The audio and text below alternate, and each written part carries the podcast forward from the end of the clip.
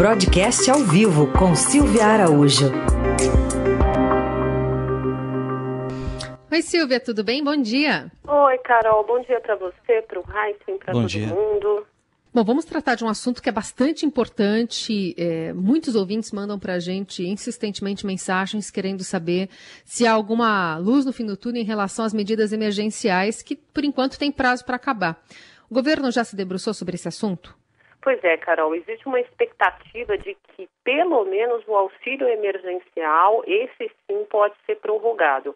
Agora, e em sendo prorrogado, o Ministério da Economia estaria disposto a prorrogar por dois meses. Por quê? Porque o custo das medidas emergenciais para o governo é muito alto. Olha, ontem, para você ter uma ideia, o secretário de Política Econômica do Ministério da Economia, o Adolfo Saxida, ele disse o seguinte, que é, o país não pode transformar a crise transitória em algo permanente. O que ele quis dizer com isso? Você não pode transformar as medidas emergenciais em medidas permanentes, como já foi até sugerido aí por alguns parlamentares, principalmente com relação a esse auxílio emergencial. No momento, o que se discute é estender esse auxílio em mais duas parcelas, mas essas duas parcelas, pelo menos por enquanto, nesse estudo embrionário, não seriam de 600 reais. Essas parcelas seriam menores. E vamos lembrar, né, Carol, que lá atrás, quando o auxílio emergencial ele foi pensado pelo governo, no primeiro momento ele foi de 200 reais, esse foi o primeiro desenho. Depois, quando chegou no Congresso Nacional, o Congresso começou a discutir com o governo, elevou essa parcela para 400 reais, entre 400 e 500 reais, e aí também para não deixar a palavra final com o Congresso Nacional, o governo aceitou os 600 reais. E mais uma vez, o Congresso Nacional, é claro, vai querer colocar a digital dele nessa extensão de parcelas, se isso de fato acontecer. Está tudo se encaminhando para isso. Resta saber de quanto será é, essas duas novas parcelas que podem ser pagas para o auxílio emergencial. A reportagem do Estadão e do Broadcast já apurou que seria em torno de 300 reais. Essa seria uma primeira uh, o primeiro esboço da parte do Ministério da Economia, como aconteceu lá atrás na época dos 200 reais.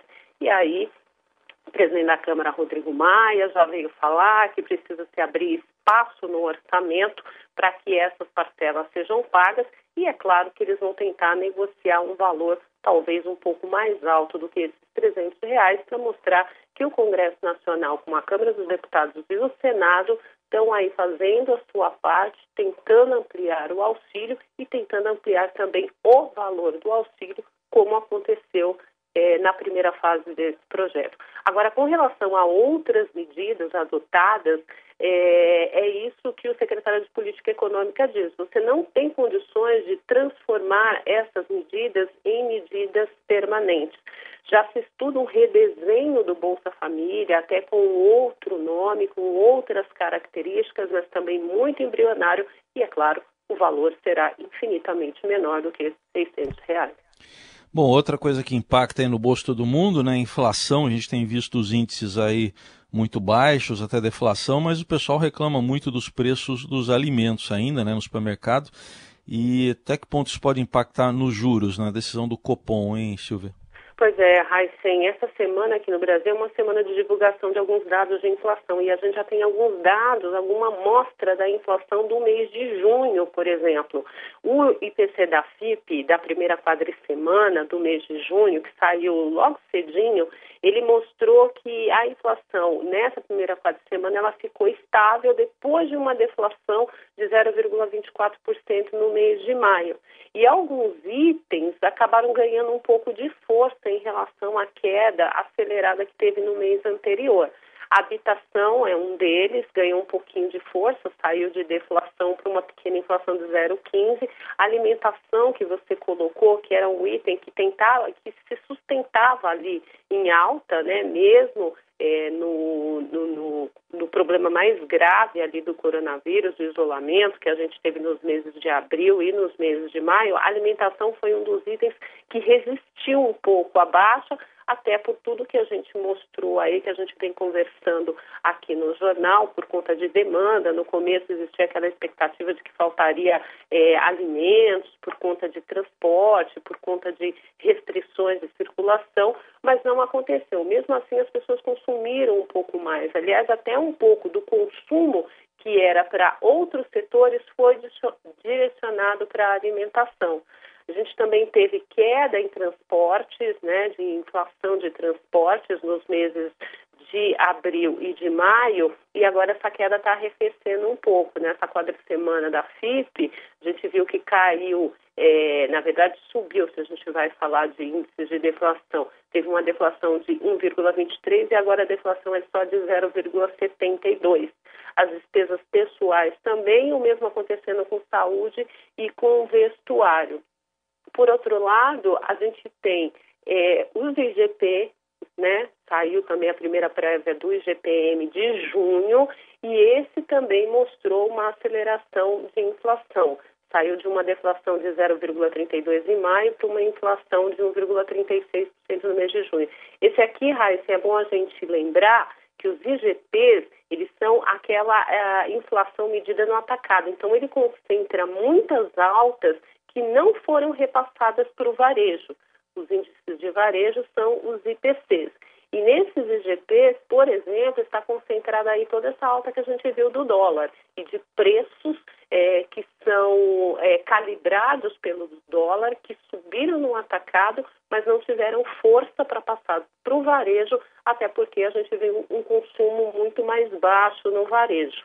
Bom, tudo isso o, o, Comitê de Política Monetária do Banco Central vai se reunir na semana que vem para decidir sobre taxa de juros, vai olhar o comportamento dessa inflação, também o comportamento da atividade da economia, para decidir o que, que ele vai fazer com a taxa Selic.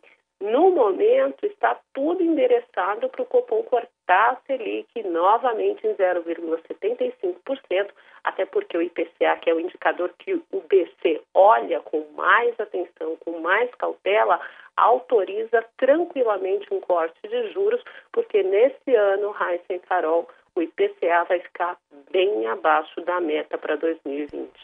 Queria ainda falar contigo, Silvia, sobre como é que você está enxergando aí essa movimentação animada do, do da Bolsa, por, por, exemplo, e ao mesmo tempo a gente observa o dólar caindo, né, uma, uma tendência de queda. É, a que se deve toda essa movimentação e essa animação no mercado? É, né, Carol? O dólar abaixo de 5, né? Em meio a essa crise toda. Mas essa animação toda no mercado teve uma senha que foi dada na semana passada pela economia americana quando a geração de postos de trabalho na economia americana no mês de maio, ela foi de 2 milhões e meio. Então, teve uma geração líquida de postos de trabalho de 2 milhões e meio de pessoas só no mês de maio. Então, você imagina como isso não animou eh, as pessoas, não animou os investidores, animou a economia, porque mais pessoas trabalhando significa mais consumo e a economia americana é uma economia basicamente de consumo. Boa parte dessa economia ela está voltada para o consumo, o PIB de consumo lá é muito forte e ao trazer mais pessoas para o mercado de trabalho significa que essas pessoas vão consumir mais, significa que comércio varejista e serviços, comércio vai vender mais, serviços terá mais prestações de serviço e para isso a indústria precisa rodar, as importações americanas precisam crescer, porque a economia americana não produz tudo aquilo que eles consomem, e eles precisando importar, você começa a girar o comércio internacional mundo afora. Então foi uma notícia bastante positiva. O presidente norte-americano Donald Trump, até na sexta-feira da semana passada, ele falou que a economia americana vai se recuperar como um foguete diante desses números aí de geração de emprego de 2 milhões e meio de emprego em apenas um mês, no mês de maio. Agora, as bolsas se animaram bastante com isso, não só a bolsa brasileira, mas também as bolsas na Europa, na Ásia, nos próprios Estados Unidos. e o dólar acabou é, arrefecendo um pouco, porque se tem mais transações comerciais entre o país, você equilibra mais os preços da, das moedas.